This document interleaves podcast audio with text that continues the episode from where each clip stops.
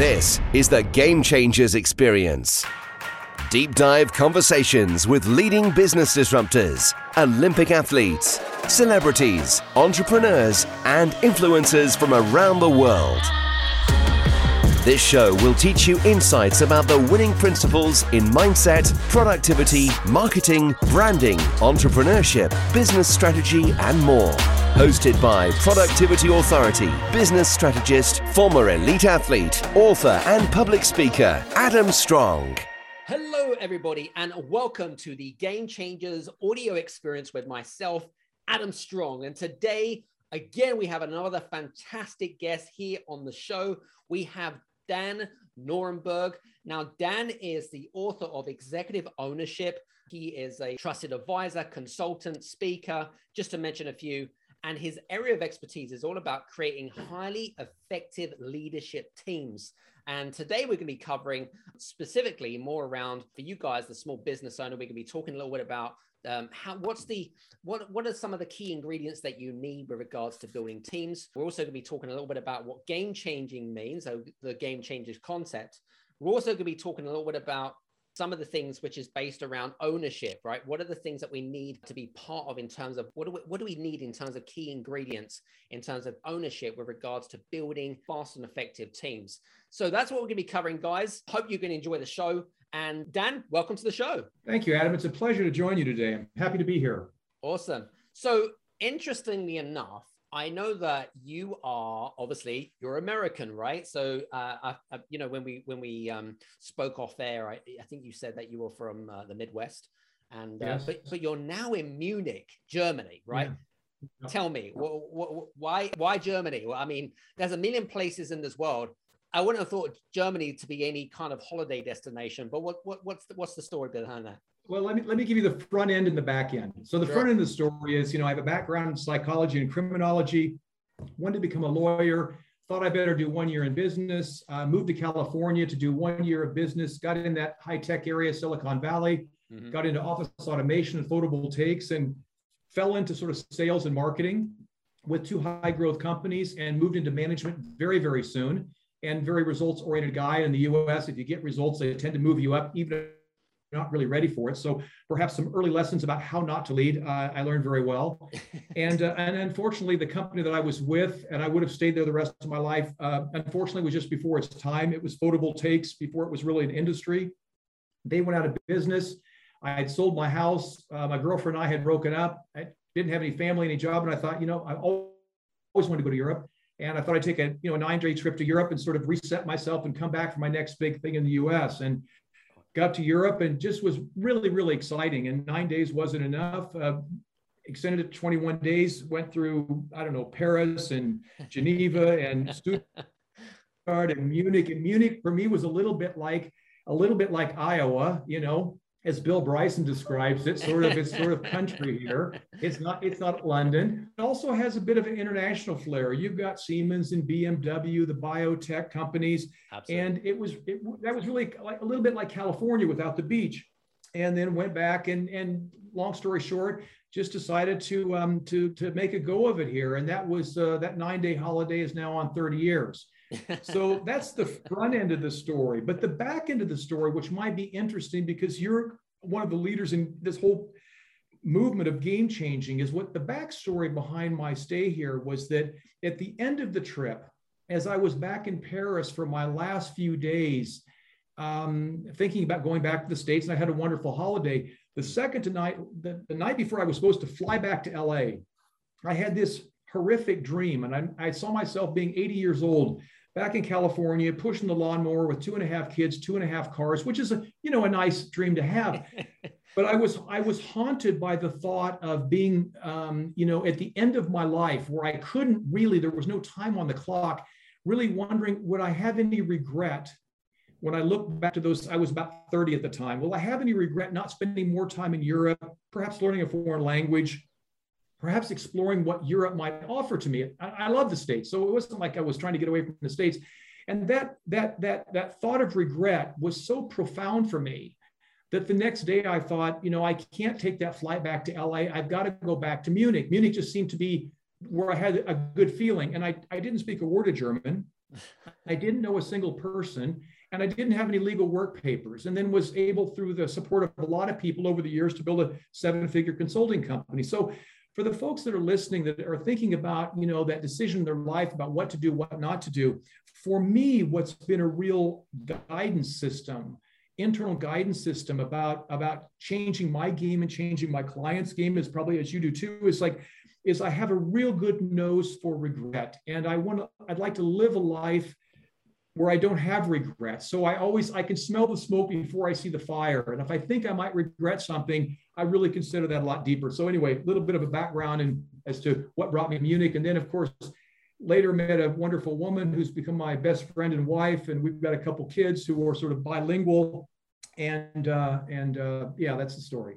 Love it, love it, love it. Fantastic, very good. And it's, it's kind of like the fairy tale end to everything, and I love that. It's very good it sounds like a fairy tale now but you know when you're going through that you know when, you, when you're taking clients as we do through difficult situations and you're kind of in the middle of it mm. it's like being in the kitchen of a meal that's only half done it looks like a mess you've got flour and food and pots and pans but then an hour later when it's on the table when it's that great christmas dinner thanksgiving then it's really something wonderful mm. and for four or five years i was sort of um, i was sort of in a stage of both being euphoric, like I'm doing something that I'd never done before, to quote William Shatner.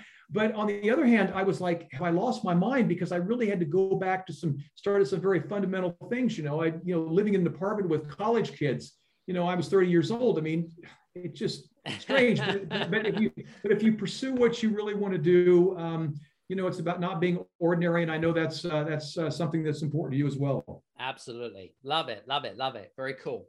So, um, interestingly enough, I know that a lot of our listeners are, uh, well, I, guess, I suppose the the small business owner or the entrepreneur and stuff like that. And I know that you work with, you know, a wide diversity of companies, small and large, um, in your in your years of experience in working with effective teams. Um, now, I suppose my my my first real question really is, um, what is the I suppose what is the necessary experience, uh, necessary key ingredients that you need in order to put together a high performance team? So if you're if you're very inexperienced leader, or if your um, or if your company is going through fast growth, and you you just haven't maybe mastered the skills in thinking, oh, you know, that person would be a good person or that person would be a good person. Are there any keen, uh, any sort of advice that you have for people that are very inexperienced in growing high performance teams? Yeah, that's that's that's a great question, and um, I think whether whether you're whether you're inexperienced or very experienced, it's still a very challenging game. And I think that I'd say two things. Number one is we're still moving. Two things. We're you know, let's say Western Europe, North America, this very individualistic cultures where we're used to having this individualistic hero, you know, the solo leader, knowing it all, build all, and it often can get very, very lonely there. And I think one of the biggest things I would say is is to be is to be able to release the burden that you have to do everything alone even if you're running a very very small business you know you've got to uh, be able to access and connect with the system around you that could be clients that could be people even that work for you that maybe even are in the management team so i would say the keys are don't feel that you have to do it alone uh, we're also moving from a time 15 years ago. I was speaking to a CEO of a, of a very large organization yesterday in Scandinavia. We were talking about the differences that leadership is, uh, what's taken place in the last 10 to 15 years. 15 years ago, we were still looking at, saw a, a high, highly effective leader as someone who was maybe more command and control, you know, maybe more knew everything, was driving the business, and even sometimes small business owners who have their vision feel that they've got to carry that on their own. And it's no longer the case. It's more today about being able to connect with people, helping other people be successful, and giving them some leeway and some rope to be able to experiment and maybe even do things a little bit slower than the senior leader might do it. But it's whether you've got a small business or a large business, it's the people around you and how they experience success is what's really going to drive your business success. Mm, love it. Very cool. That's that's that's really interesting. Um, and and I suppose having uh, I suppose I, am also also fascinated by the different personalities that you end up working with and making sure that you have the right people in the right places based on their personality traits. What's your thoughts on that? Well, I think that it's, it's another question that if you look at highly successful teams, hmm. and this is where, maybe, where I maybe a little bit contrary here. If you look at highly successful teams, whether it's cricket or football, basketball, sports, or even business, it's always a, a wide variety of personality makers, right? Mm-hmm. And and and sometimes leaders will say to me, "Gosh, I'm I'm, I'm looking for that team of A players." Mm-hmm. And what I remind them of, I say, go back and look at any successful team, any championship team in any sport, in any country. And you find that the, the team is comprised not only of A players, but of B players and of C players. So it's not exactly a answer your question about the personality, but the first thing I want to help leaders recognize is this, this, this search for this ideal team of uh, eight A players is really non-existent. The key is how do I make the most out of the people that I have? another tendency that leaders have leaders have a tendency to hire people or to bring people on who are like them right? Because we we the ego wants to be right. We want confirmation of what we're doing but it creates a very one-sided leadership. So let's don't confuse um, differences with uh, you know differences are really important for a leadership team. Studies show us time and time again that teams that are homogeneous so made of similar makeup people they have a certain let's say possibility of success and a certain you know uh, risk of failure but that band isn't very wide. Time and time again we see the more diverse the teams are in personality in thinking in backgrounds the higher possibility, I mean, the risk is higher if you don't get it right, but if you do get it right, uh, the rewards are much higher. So I, I think that's what's important uh, is about personalities, just, you know, trying to bring the best out of people and, and make sure you're exchanging and talking to people to see what's important for them. True. That's it's an important. It's an, I'm gonna I'm gonna I'm gonna go back to uh, what we talked about in, in, in later on in the conversation because uh, something that really triggered off in something, but I, I kind of want to move along to something. So, okay. Um, interestingly enough, I know that we talked about this actually before, like business leaders and also business owners can feel like they have this heavy burden on their shoulders, right? And they're carrying it along with them. Um, you've written a great book, which is all around executive ownership. How can we create that culture of ownership? How can we sort of say, you know what, you're not just here as an employee, you're here to take ownership of your responsibilities. We, we, we need to create this cohesion, this synchronicity, or whatever you want to call it. How can we create that culture of ownership? First of all, the thing about you, you're in a meeting and you're talking to leaders, and they, and they say that they say exactly what you say. I'd like to create, I'd like to create an ownership culture. I'd like to get my employees more involved. I think the first thing you have to recognize is that ownership is not something that we can delegate. Mm. Right? It comes on the management agenda. It could be a small business, it could be a middle-sized business, or even a large business. Mm. But I've heard so often leaders say, "God, I'd really like to. I'd really like to get more ownership in my business," and that's where I've used the word ownership because there's a there's a sort of a nuance there. Love it. Love it. You know, we can we can delegate responsibility. You know, responsibility is about clarity and understanding what's expected of me, whether I'm working in a small shop or in a mid-sized business. I know what I'm to do.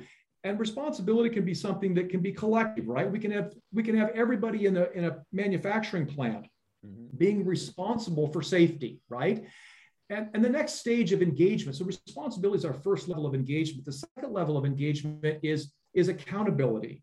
And accountability and, and responsibility are similar. I can also delegate accountability, but accountability is different than responsibility because it rests with one person.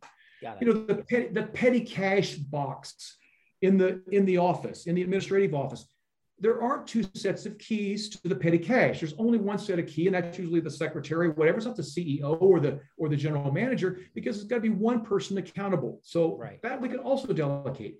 But ownership is different because ownership is the space of discretionary effort. That means that we have to, as a leader, we have to create conditions of trust, responsibility, mm. autonomy, the ability to make mistakes, the ability to even take a business trip, business trip and go visit a customer that I think is in need without having to go up three levels in the organization. Mm. Those are the conditions that we start to create where people accept an invitation. I want to have I want to have more say in what's going on here. I'm willing to do more as because it's an exciting environment and I can shape more. And I think that's an important distinction around ownership. You know, people say, I want, I want an ownership culture. I say, well, how many people have to sign off on your project manager when he, when, when he wants to fly to Istanbul to check on his project? and we check it out, and you got to jump through seven windows. Now, that's another thing. And just one other example there. To what degree, you know, can people say no to me if I'm the boss?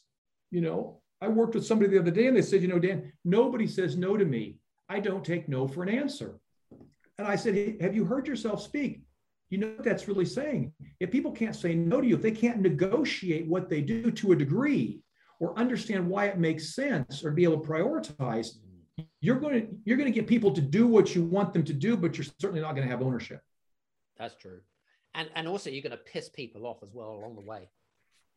Yeah, yeah. If well, if you're lucky, you'll piss them off. The language, but if you're lucky, you'll piss them off because they know they're dissatisfied. Mm. What's even what's what's worse is to have people silently be at low levels of engagement. They're fulfilling the very lowest, you know, uh, criteria that they need to do. So if someone gets upset or angry, that should be a flag for you. Uh, yeah. Sometimes it's too late, but it's important.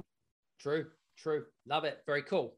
Now, interestingly enough, we we we, we did fairly sort of um, scrape the uh, scraped uh, the top of this, the icing on the cake. But I know that, and and you'll know this from experience working with some of the top leaders of uh, you know people that manage billion dollar uh, companies to even the small business owner. But you were probably in agreement here that it can be lonely at the top, right? This can often lead to isolation, depression. Um, it can often lead to um, it, it, can often lead to a, a pathway where not we wouldn't want to see any business leader or business owner go down. But how does it I would like to talk about number one, the reasons why it happens. That's the first thing. And secondly, as a as a how does it affect our team performance? Well, it's it's it's like if I have a glass of water, I mean a, a, a bowl of water which represents the team climate, and I either heat and I either drop an ice cube in or something that's warm, it's going to change the temperature. So whatever temperature or climate or emotional state the senior leader is in, that will have an impact on what's happening in the team climate. So, um, and we see this sometimes as a, sort of an example of what you just shared is, is in senior leaders that, you know, that was sort of a sort of pre-COVID, it was sort of, it was sort of cool to be stressed, right? It was sort of cool to be overworked. It was right. sort of cool to be the full agenda. It was sort of cool to be back-to-back business trips. So if I'm reporting to a guy like that, who wants to be a part of that? True. So I think what I think COVID, uh, with all its tragedy and all its setbacks and the health and the loss of life and everything else, if nothing else, it's helped us to be, it's helped us to sort of reset what's important. It's allowed us to be authentic and to be I think in some degrees, although we're separated sometimes a little bit by distance in the remote working style, it's allowed us to be a little more um, a little more intimate with each other. And I think that's you know extremely important that that that that leaders uh, be very conscious about what am I carrying into the room. If I'm if I'm stressed and I'm overworked or I'm talking about how busy I am, um, this obviously doesn't create a climate where people feel they want to perform. So, what can I do about that? Well, a great investment is to look at an outside coach, advisor, or sparring partner. You know, the, the business that we're in, these the, the return of investment of having someone from the outside who's not in your family, who's not in your team, who's not co- connected to the system, who's solely there to support you to play at your best and to and, and to do it in a way that you feel fulfilled is worth its weight in gold.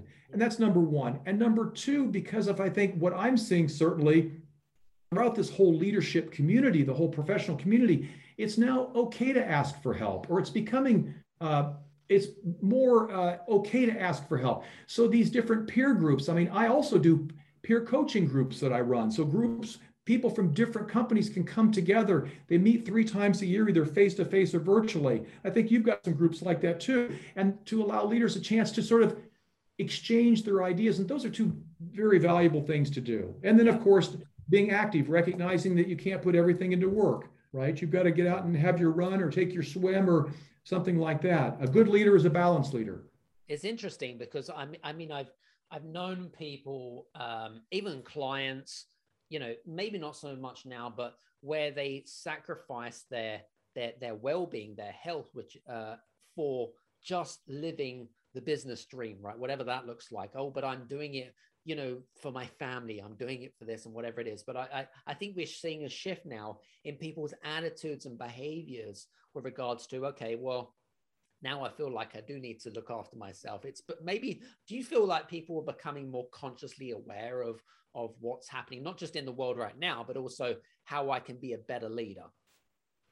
Well, I think that has to do with as we move through the whole phase of the baby boom to Gen X, Gen Y, Gen Z. So that's that's that's a part of it where people want a full life and they want to see that also in their leaders as well. And so I think that's a I think that's a part of it, this balance. And I think that this whole COVID piece has, has helped us recognize that, you know, I can be at home and still do my business. And all, but I also have to learn when to cut off the business and to move into my family or my private time. So I think it's really, really important because what, what we're asking, you know, leadership is really about creating followership it's nothing that i can force it's like it's like ownership so so in, in what way do i need to show up in a way that people feel compelled to follow me and in most cases what, what i see today is that leaders that are authentic that are vulnerable that not only seek a balanced life for themselves but also encourage their people to have a balanced life um, are people that are exciting and people want to follow them. And also when leaders show an interest in personal and self-development, not only for themselves, but for their teams is also important. And that can be in a small operation or a medium or large sized operation. Love it. Love it. Very cool. Now, interestingly enough, um, obviously, as you know, I love talking about, um, you know, uh, the, the concept of game changers, right? Or game changing or whatever it is that you want to call it based on our conversation, which is all around um, ownership and teams, what do you think is the real difference between a, a, a game changing team and an ordinary team? What are the big subtle differences in terms of maybe skill sets or the way they behave or the habits? What do you think are uh, even because I, I, mean, I'm a big fan of sport, as you know, so are you. Yeah. I mean, and uh, I know there's huge correlations between uh, team sport and and also how to bring that into business. What's your thoughts on that? Yeah, well, let, let me I'll let me focus on leadership teams because there's there's there's business teams, projects teams, and business teams, and there, there are leadership teams which have a slightly different dynamic. Um, there's more weight on their shoulders and things like that. I, I see three three distinctions. There are three things, and these can apply also to a, a, variety of teams, but primarily my focus is leadership teams. I've worked with 150 of them on three different continents. But the, the really highly effective leadership teams have a very clear and aligned picture about what the future success looks like for their business. And this is really absolutely critical. So they're, they're willing to do the hard work, they're willing to deal with the uncertainty to really forge together to not only create a clear picture, which is not just a series of numbers about 12 or 13%, but about the, the purpose and meaning of the business, how it's creating value for customers at some point in the future. Right. That's number one. Something easy to talk about, but very difficult to do. True. Not only to create the clear, but to create the alignment. That's number one. Number two, the effective teams separated from other teams are that effective teams have a process for continuous improvement in their leadership team. That could be a feedback round. That could be fireside chats. That could be going off site uh, twice a year or a meeting even at the pub on Friday afternoon to say, what's happened well this week in our team, not just the business, but in our team, and what didn't work so well, and how can we fix this? So, having a continuous process for improvement. And the third thing I would say, because if you can't run continuous improvement in your team, how could you expect to run continuous improvement across an entire business? True. So it starts with the nucleus of the team. And, and third thing, which is about the leadership teams, is that also often leadership teams, because they have so much on their agenda and they're dealing with all these issues on the dashboard, there is dysfunction. Very few are really working at their very, very best. Um, and they underestimate they underestimate how their dysfunction, the leadership team, how much havoc that causes in the organization. Now, so those are the three points I would say. It's about clear picture of the future, having a systematic process for improvement, and number three, being either naive or not being aware of how those dysfunctions in the leadership team, how much havoc that creates in the organization. And just on that note, if I may, uh, Adam, I recently, um, there's a recent survey that's out. It's the Executive uh, Develop Associates. They're a US based group but they recently surveyed over a thousand companies, mid-sized, large organizations about leadership. And because of my background with leadership teams, they asked me last year to contribute some questions that would help them tap into sort of what's happening in the leadership team area. Mm-hmm. Interestingly enough, and these are top companies, um, 86% of those surveyed, these were thousands of senior professionals in many different industries, 86% said that leadership teams are critical to the success of a company's success. Yet only 17% of those polled said that their leadership teams were high effective. And only 3% of those polls said they had a systematic approach for continuous improvement in their teams. So whether I'm in a business that is either large, medium, or, or, or small, one of the things that that I would take out of this conversation is that what's the process for continuous improvement that I have for myself, which I know you're really uh, uh, an advocate of? What's my process for continuous improvement? And for my team, what is our process for continuous improvement? And that doesn't have to be, you know, reinventing every four weeks, but are we continually reflecting on what's happened in improvement? Simple example. I'm a guy who's really into fundamentals. You know, I played football also at a collegiate level. And, you know, every year, no matter how good you are, you always go back to the fundamentals. And I think the business meeting, which every business person has to do, the business meeting is, a, is the nucleus of a company culture. Yeah.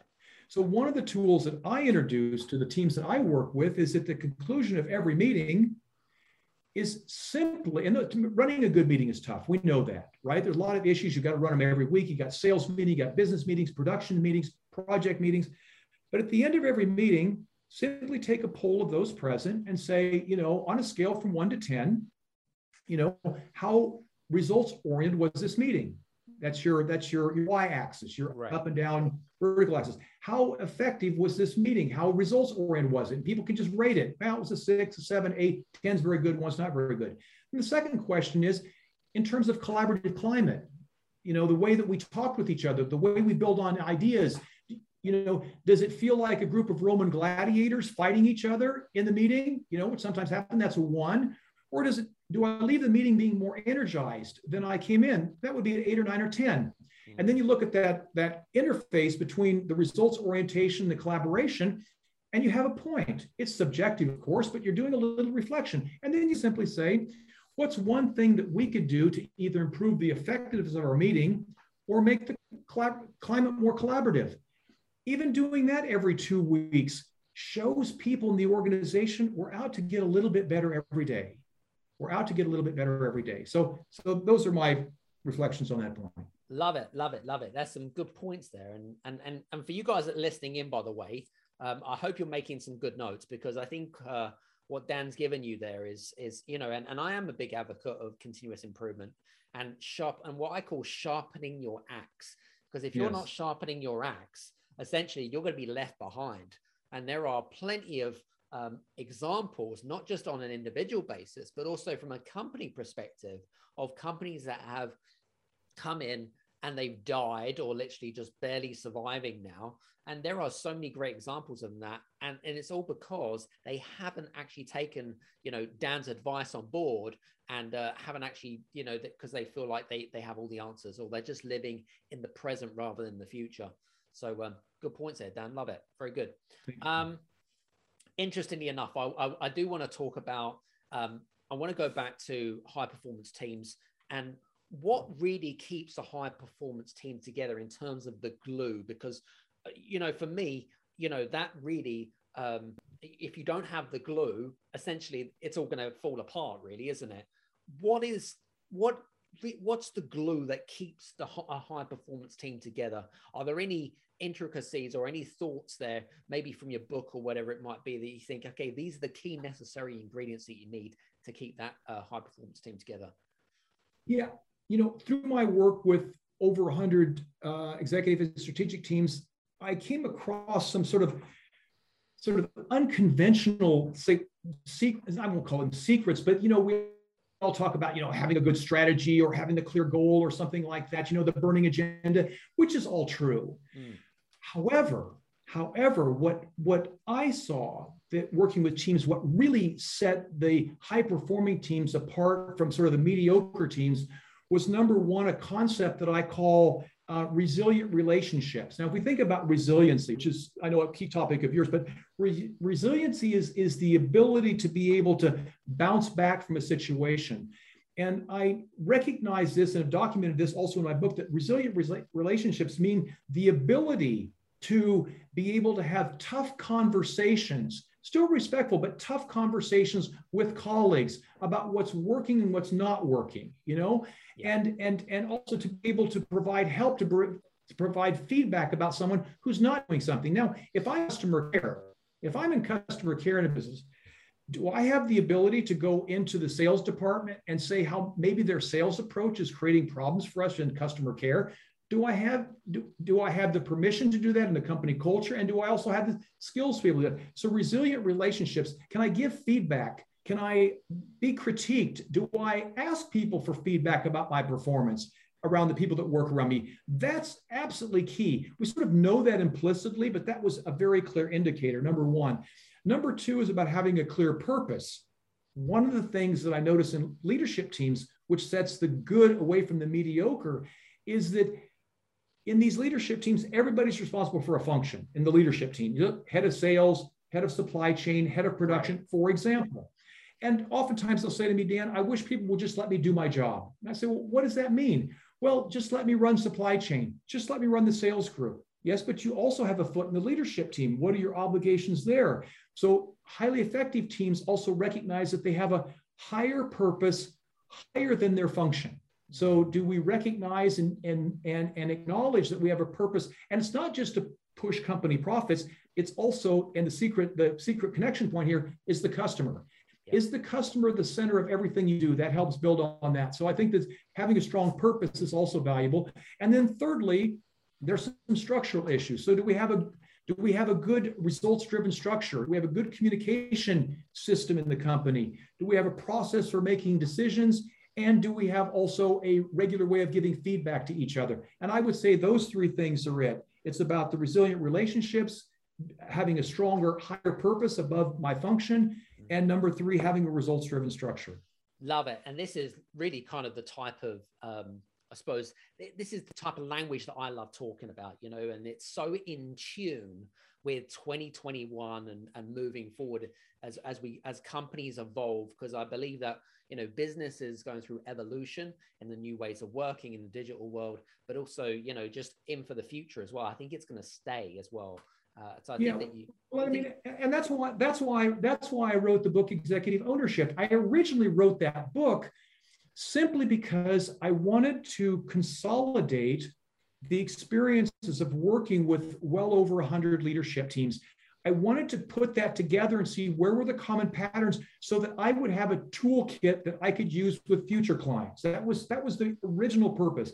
Then the second thing I thought, you know, probably some of the clients that I'm working with would like to have access to this because some of the workshops run differently. I've done things in Asia, North America, but why not put it together so everybody can access that?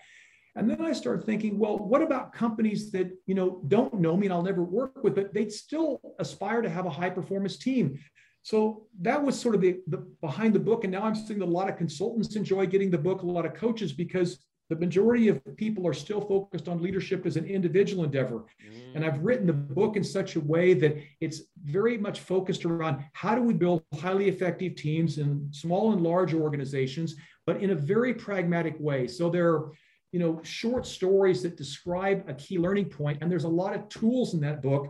So even if you're, you know, an individual entrepreneur um, aspiring to, to take your ideas to the next level, I think you'll find several accelerators in there that will help you um, be, become even more successful than you are today.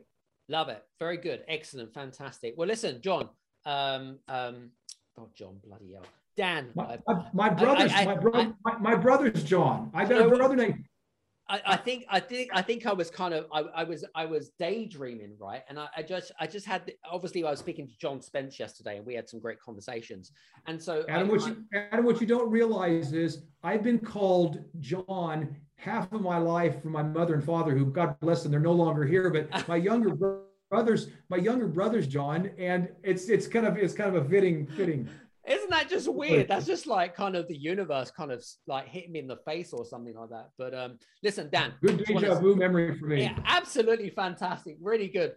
Uh, I, first of all, I just want to say, um, guys, hope you've enjoyed today's um, particular show um, with Dan uh, because I think he's given you some great tips, some advice.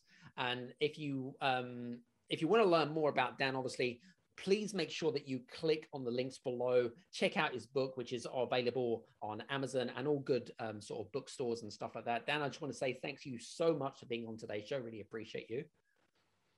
My pleasure. Just a really honor to join you. I love your mission. I love what you're doing, Adam, and uh, uh, pleased to be a part of your movement and what you're doing. Thank you. Awesome. And guys, uh, by the way, if you do, what I was going to say is if you do have any questions for Dan as well around team performance, uh, leadership, or anything like that, anything that has resonated with you throughout today's show, please feel free to reach out to him. You can do so on LinkedIn or on his website. Just mention the Game Changers audio experience, and then he can kind of you know tap two and two, two, two and two together. So uh, from me and Dan, just want to say thanks very much, and I hope you've enjoyed today's show. And uh, hopefully we'll see you again back here again. See you soon. Take care. Bye bye. Hey, you guys, I just want to say thank you so much for listening in to this episode of the Game Changers experience. I hope that you got some amazing value, some great insights and golden nuggets that you can implement into your business straight away. I would really, really appreciate it if you could leave a five star review on the button below. Have a fantastic day, and we'll see you on the next episode. Take care.